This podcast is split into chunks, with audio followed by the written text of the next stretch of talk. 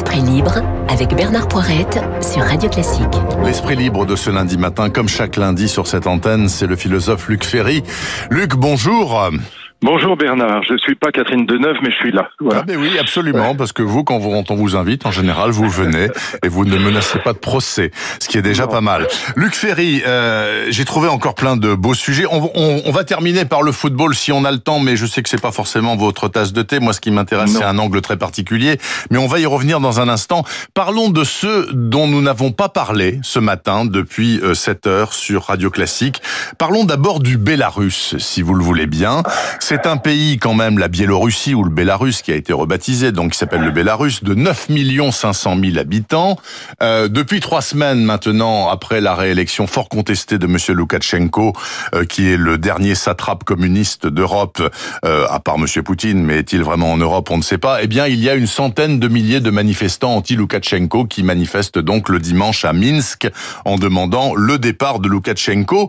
La question est la suivante est-ce que l'Union européenne a le moindre pouvoir sur cette affaire-là. En tout cas, elle a fait une déclaration qui me semble intéressante. Il n'est pas question pour les 27 de laisser le Bélarus devenir ce qu'est devenu l'Ukraine, c'est-à-dire avec une guerre civile permanente et éternelle sur une partie de son territoire. Est-ce que vous êtes optimiste quant à un possible règlement diplomatique de cette affaire-là? En clair, est-ce que vous imaginez que Loukachenko pourrait renoncer au pouvoir? La comparaison avec l'Ukraine est vraiment absurde parce que l'Ukraine est un pays qui est, d'ailleurs c'est son nom, c'est ce que veut dire le mot Ukraine, frontière, c'est un pays qui est coupé en deux avec d'un côté une partie, euh, une partie pro-européenne et de l'autre plutôt polonaise, disons, mais enfin pas seulement, c'est évidemment très caricatural, mais enfin en tout cas pro-européenne qui veut se rattaché à l'Europe, qui veut se rattacher à l'OTAN. Et puis vous avez toute une partie qui est absolument russe, c'est le, le berceau de la Russie. Bon, et donc qui elle veut se, se rattacher plutôt à la Russie. Donc c'est un pays qui est coupé en deux, ce qui n'est pas le cas de la Biélorussie ou du Bélarus. Je pense que deuxièmement, l'Union européenne n'a absolument aucune espèce d'influence en la matière. C'est purement verbal, c'est des mots. En revanche, euh, le fait que Poutine soit pas un enthousiaste de son collègue biélorusse, ça c'est beaucoup plus intéressant parce que contrairement à ce que j'ai lu un peu partout dans la presse, manifestement, euh, Poutine ne le soutient que du bout des lèvres. Autrement dit, il est prêt à le laisser tomber. Absolument. Voilà. Et, ça, c'est beaucoup plus important parce que si Loukachenko perd l'appui de Poutine, euh, il est politiquement euh, mort. Voilà. Donc ça, je pense que celui qui est comme d'habitude maître du jeu dans cette région, c'est Poutine, c'est pas l'Union européenne. Mais pourquoi est-ce qu'il le soutient du bout des lèvres, comme vous dites, Luc Ferry? Parce que si j'ai bien compris, il y a quelques années, il lui a demandé d'assouplir les règles de fonctionnement du régime à Minsk, et l'autre lui a dit, mais attendez, euh, moi je suis chez moi, et puis ça va comme ça, quoi, point barre, ok? Oui, je crois pas que ce soit, je crois, je crois pas que ce soit de grands amis. Euh, vous disiez que Poutine est communiste, et c'est vrai qu'il a été membre du KGB pendant des années, qu'il a été, il a occupé la position du KGB euh, en Allemagne de l'Est, en particulier, qui était quand même un des pays les plus durs d'Europe, peut-être même encore plus dur que la Russie soviétique, et donc bien sûr qu'il vient de là, mais il est communiste comme danseuse au Crazy Horse, il en a rien à faire. C'est un, c'est un, c'est un pragmatique. C'est un homme extrêmement intelligent et totalement pragmatique. Donc, si on, s'il voit que Loukachenko est fichu, que son peuple n'en veut pas, euh, Poutine, comme l'avait dit Giscard, vous savez, Giscard avait dit que Poutine avait une, relation excellente et, fraternelle avec son peuple. C'est vrai. Euh, je pense que Poutine euh, n'a pas besoin de tricher aux élections pour être élu. Je pense qu'il a une, une sympathie d'une grande partie de son peuple, mais je pense pas que ce soit le cas manifestement de Loukachenko. Donc Poutine voit bien que si euh, Loukachenko est, fichu politiquement, que si la, révolte continue, que ça met le pays par terre. Il lui coupe le euh, gaz et l'affaire est terminée. Il lui coupe le gaz. Exactement. voilà. Et donc attendons de voir, mais c'est Poutine qui a la main en tout cas, ça n'est pas l'Union européenne. L'Union européenne, elle, a comme d'habitude des paroles verbales sur le plan international. En plus, elle est très divisée et donc euh, elle, est pas, elle, elle, est, elle est comme d'habitude assez peu crédible sur ces questions-là. Je suis pas du tout anti-européen, c'est pas ça, mais sur ces questions internationales, elle est vraiment euh, encore une fois dans la dans la parole et pas dans le pas dans l'action. Elle ne peut d'ailleurs absolument rien faire.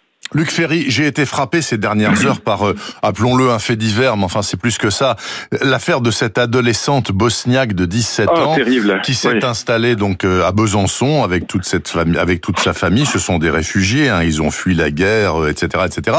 Et euh, cette malheureuse euh, gamine qui voulait épouser un Serbe, c'est-à-dire un chrétien, a été frappée euh, par ses parents, son oncle, sa tante, et tondue. Du coup, Darmanin, le ministre de l'Intérieur, a dit bon bah tout ce beau monde va retourner chez lui, dardard, sauf elle, bien évidemment, euh, qui a été placée dans un foyer d'accueil. Que pensez-vous de cette affaire-là Oui, certes, et plus largement de ce qui peut se passer dans l'Hexagone avec euh, euh, des gens qui ont cherché refuge en France et très bien qu'on leur donne refuge, mais qui amènent aussi leur tradition dont on peut pour le moins contester la valeur parfois. D'abord, je pense que Darmanin a très bien agi. Je pense qu'il a eu tout à fait raison. On est à l'opposé de l'affaire Leonarda. On n'est pas dans le dans l'entre-deux, dans le Michel Michou. Il a il a pris la bonne décision. Et donc, je trouve que pour l'instant, il occupe très bien le poste. Voilà. Ouais. Donc, première chose. Deuxième deuxième élément, c'est pas simplement, c'est compliqué cette affaire parce que c'est pas simplement une opposition entre Serbes et Bosniaques. C'est une opposition entre chrétiens et musulmans. Donc, vous avez Ah bah, deux deux facteurs de, de, de détestation et de haine, si je puis dire.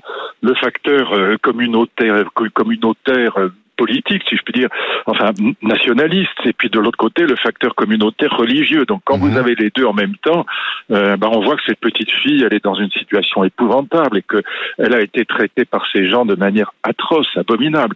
Si ces gens étaient français, moi j'aimerais qu'ils aient cinq ans de prison ferme. Voilà, mais c'est voilà, en tout cas ça en dit long.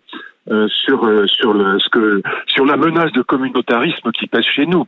Là, on peut les renvoyer chez eux parce qu'ils sont pas français, mais euh, voilà, la menace Ceci communautariste entre Français, c'est aujourd'hui la plus grande menace qui pèse sur la République. Et je pense que Darmanin est un, un des rares euh, ministres de l'Intérieur à en être euh, parfaitement conscient. Ceci étant, elle n'a été entre guillemets que tondue et frappée. Oh. Euh, il faut quand même rappeler qu'en Inde, par exemple, les malheureuses Ouais. qui euh, ont des velléités de mariage avec les personnes qui leur sont pas destinées sont vitriolées, euh, voire assassinées tout simplement. Mais enfin, bon, oui. euh, Enfin, le, le, le, le symbole de la, la de la tonsure, enfin, euh, c'est- quand même, enfin, vous voyez bien ce que ça veut dire. C'est voilà, c'est comme si euh, elle, elle avait coché un collabo avec un Allemand pendant la guerre. Bon, alors qu'elle a, elle a simplement, elle est amoureuse d'un chrétien. C'est immonde. On peut pas faire pire. Voilà, c'est c'est vraiment, c'est à vomir. Voilà. Donc je pense que encore une fois, bravo à Darmanin d'avoir réagi avec euh, avec la fermeté qui convient et avec euh, la lucidité qui convient, de pas dire ah mais non, on est multi multiculturaliste, tout est respectable. Euh, voilà, les, toutes les religions sont formidables. Non, voilà, il, il a il a bien réagi et je pense qu'en effet la plus grande fermeté est euh, plus que souhaitable parce que on laisse faire les choses pour l'instant. On laisse Ouais. faire les choses. Le communautarisme s'installe partout en France. Euh, Luc Ferry, la convention républicaine, euh, en grande partie virtuelle bien sûr, commence ce, soir à Charlotte, en Caroline du Nord. Alors, euh, Laurent Saïm, la grande spécialiste des États-Unis sur cette antenne, m'en parlait hier soir. Elle me dit, l'angle va être le suivant. Euh, euh, Trump et ses conseillers, tous les gens qui vont prendre la parole, vont dire, écoutez, avant le Covid, euh, nous allions très bien sur le plan économique. Donc ça veut dire que hors Covid, les fondamentaux des résultats du mandat de Monsieur Trump sont excellents. Euh, Il n'y avait pas de chômage, il n'y avait pas d'inflation, euh, l'investissement était au top, euh, la bourse aussi, etc., etc. Donc oublions le Covid qui un jour ou l'autre finira bien par disparaître, même si nous ne l'avons pas géré forcément de manière idéale. Mais les fondamentaux sont bons. C'est la bonne euh, ligne d'attaque selon vous ou pas? Euh, tactiquement, c'est euh, c'est intelligent. Bon, euh, ce qui se passe, c'est que l'Amérique est vraiment coupée en deux, et le, le, le- les chances qu'un un démocrate vote pour euh, pour Trump sont infinitésimales, Oui. et les chances qu'un les chances qu'un républicain vote pour Joe Biden sont infinitésimales. C'est-à-dire que il y a très très peu de marge de manœuvre entre les deux euh, clans politiques qui se détestent euh, radicalement. Donc, il y a quand même des transferts républicains vers Biden. Pas, il y, en- a pas des caisses. On est d'accord, oui, mais il y en a. c'est plus, plus dans ce sens-là que dans l'autre. Vous avez- tout à fait raison. On imagine plus un républicain modéré et voter pour Joe Biden que qu'un démocrate euh, voté pour, euh, voté Trump. pour Voilà. Trump. Moi, j'avais parlé avec mon camarade Danny Cohn-Bendit que Trump, Trump serait réélu. J'en étais absolument convaincu. L'affaire du Covid a tout changé, hein, donc euh, c'est impossible de savoir parce que euh, le ridicule tue quand même, même aux États-Unis. Et donc un certain nombre de déclarations de Trump sur le, le qu'il fallait boire du zèle de, de, de, l'eau de Javel ou je sais pas quoi. Euh, il s'est quand même un peu ridiculisé sur le sur le sujet. Euh, voilà, donc euh, c'est c'est il est clair que cette, cette affaire de Covid a complètement changé la donne et que la gestion par Trump du Covid n'a pas été grandiose. Voilà. Cela dit, regardez en Angleterre, euh, Bojo a été calamiteux, ça n'empêche pas d'être populaire. Donc euh, voilà, je pense vraiment c'est impossible de dire qu'il sera élu aujourd'hui euh, en novembre. Je, vraiment, euh, je, vois pas qui euh, détient la boule de cristal. Ce qui est sûr en tout cas, c'est que la donne est complètement différente d'il y a un an. Absolument. Et nous sommes à 80 jours du scrutin, c'est-à-dire que c'est après-demain. Euh, si on revient à la politique hexagonale, euh, Luc Ferry, euh, Monsieur Mélenchon, euh, il fait la chochotte là, il nous dit non non non non pour savoir si j'y vais en 2022, faut attendre le mois d'octobre parce que je réfléchis très fort avec mon avec mes conseillers, etc. Bon, je, je, je rappelle que s'il y va, ce sera sa troisième tentative présidentielle. Il a fait 11% en 2012, il a fait 19,5% en 2017, ce qui est tout à fait exceptionnel. Pour vous, il y va ou il y va pas? Guillaume Tabar euh, du Figaro disait tout à l'heure, non mais bien évidemment qu'il va y aller. Bien évidemment qu'il va y aller. Il n'a pas d'autre choix puisqu'il a pris que des râteaux électoraux depuis la présidentielle et que euh, la France insoumise n'existe électoralement que par lui. Est-ce que vous êtes sur cette ligne?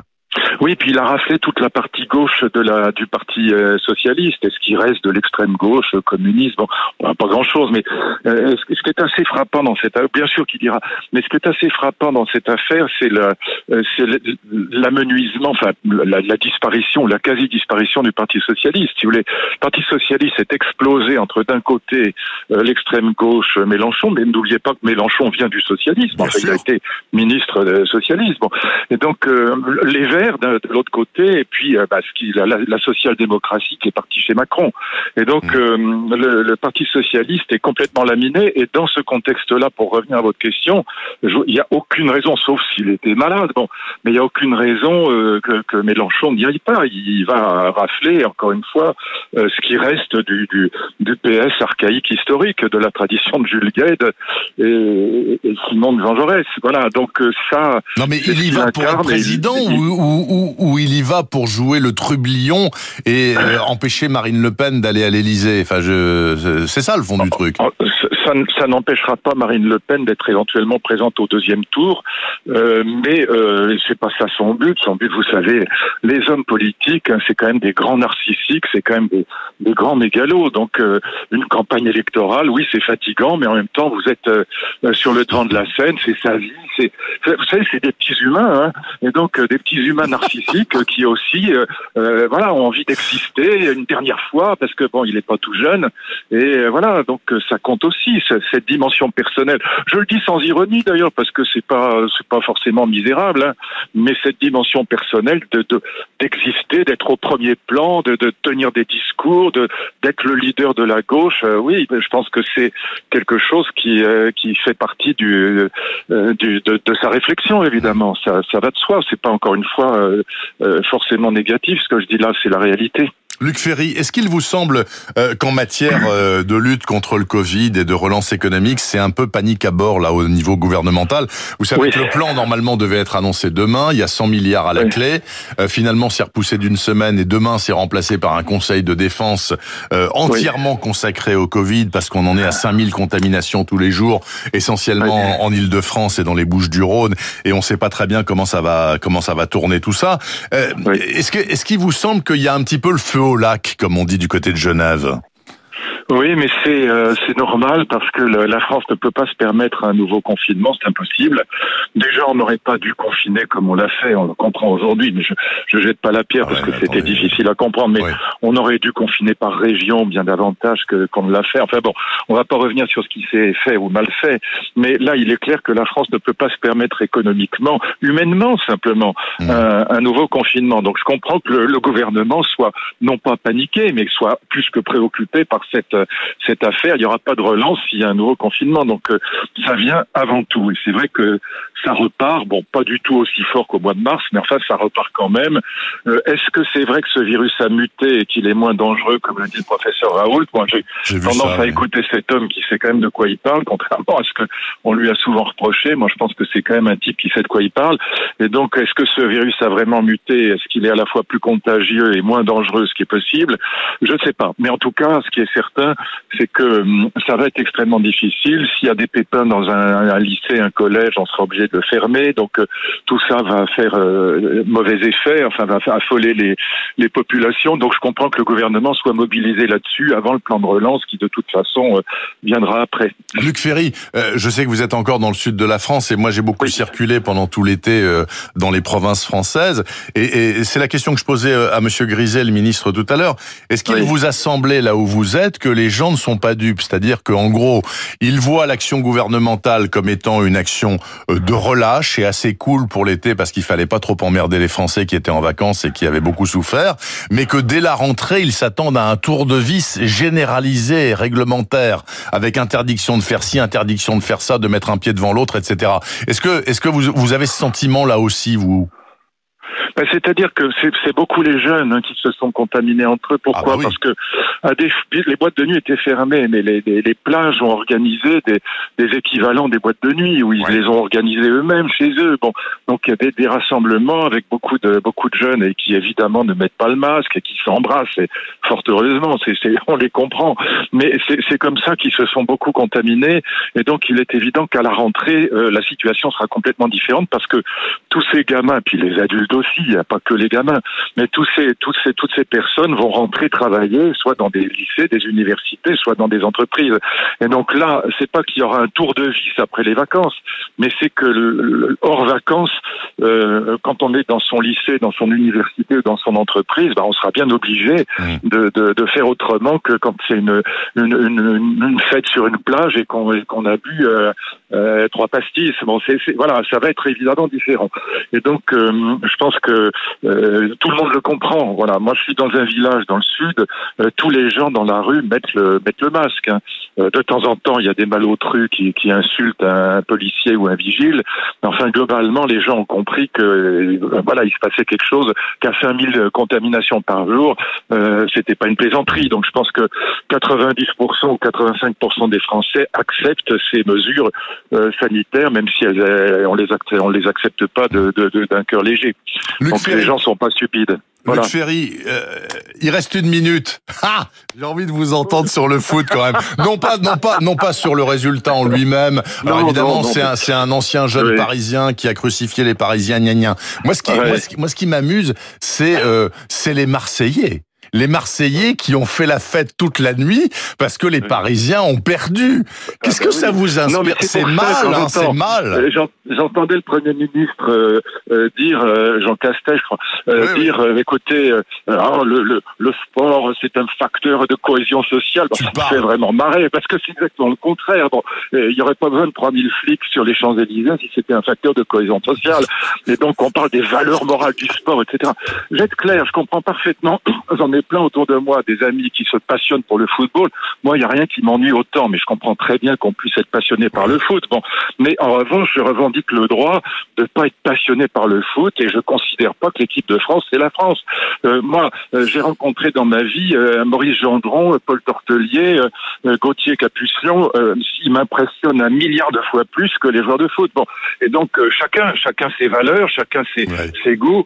je respecte les autres, mais enfin qu'on me dise pas que c'est un de cohésion sociale. 148 arrestations dans, euh, à Paris, euh, des dévastations partout, des, des, dizaines de milliers de voilà. Alors on me dira c'est pas les joueurs de foot bien sûr, mais chaque fois qu'il y a un match, il y a des mmh. débordements. Bon, et puis vous avez vu les Marseillais qui font la fête parce que ah bah Paris a perdu. Alors cohésion sociale, euh, oui. bonjour. Pour être poli. Merci beaucoup en tout cas Luc Ferry, l'esprit libre de ce lundi matin. Et eh ben en ce qui nous concerne, c'était la dernière fois puisque Guillaume Durand sera là bien sûr lundi prochain, 31 août, avec vous Luc Ferry eh sur eh ben, Radio on vous regrettera. Je vous souhaite une très bonne semaine en tout cas. Merci infiniment. Il est 8h59. Suite et fin de cette matinale météo et flash de 9h.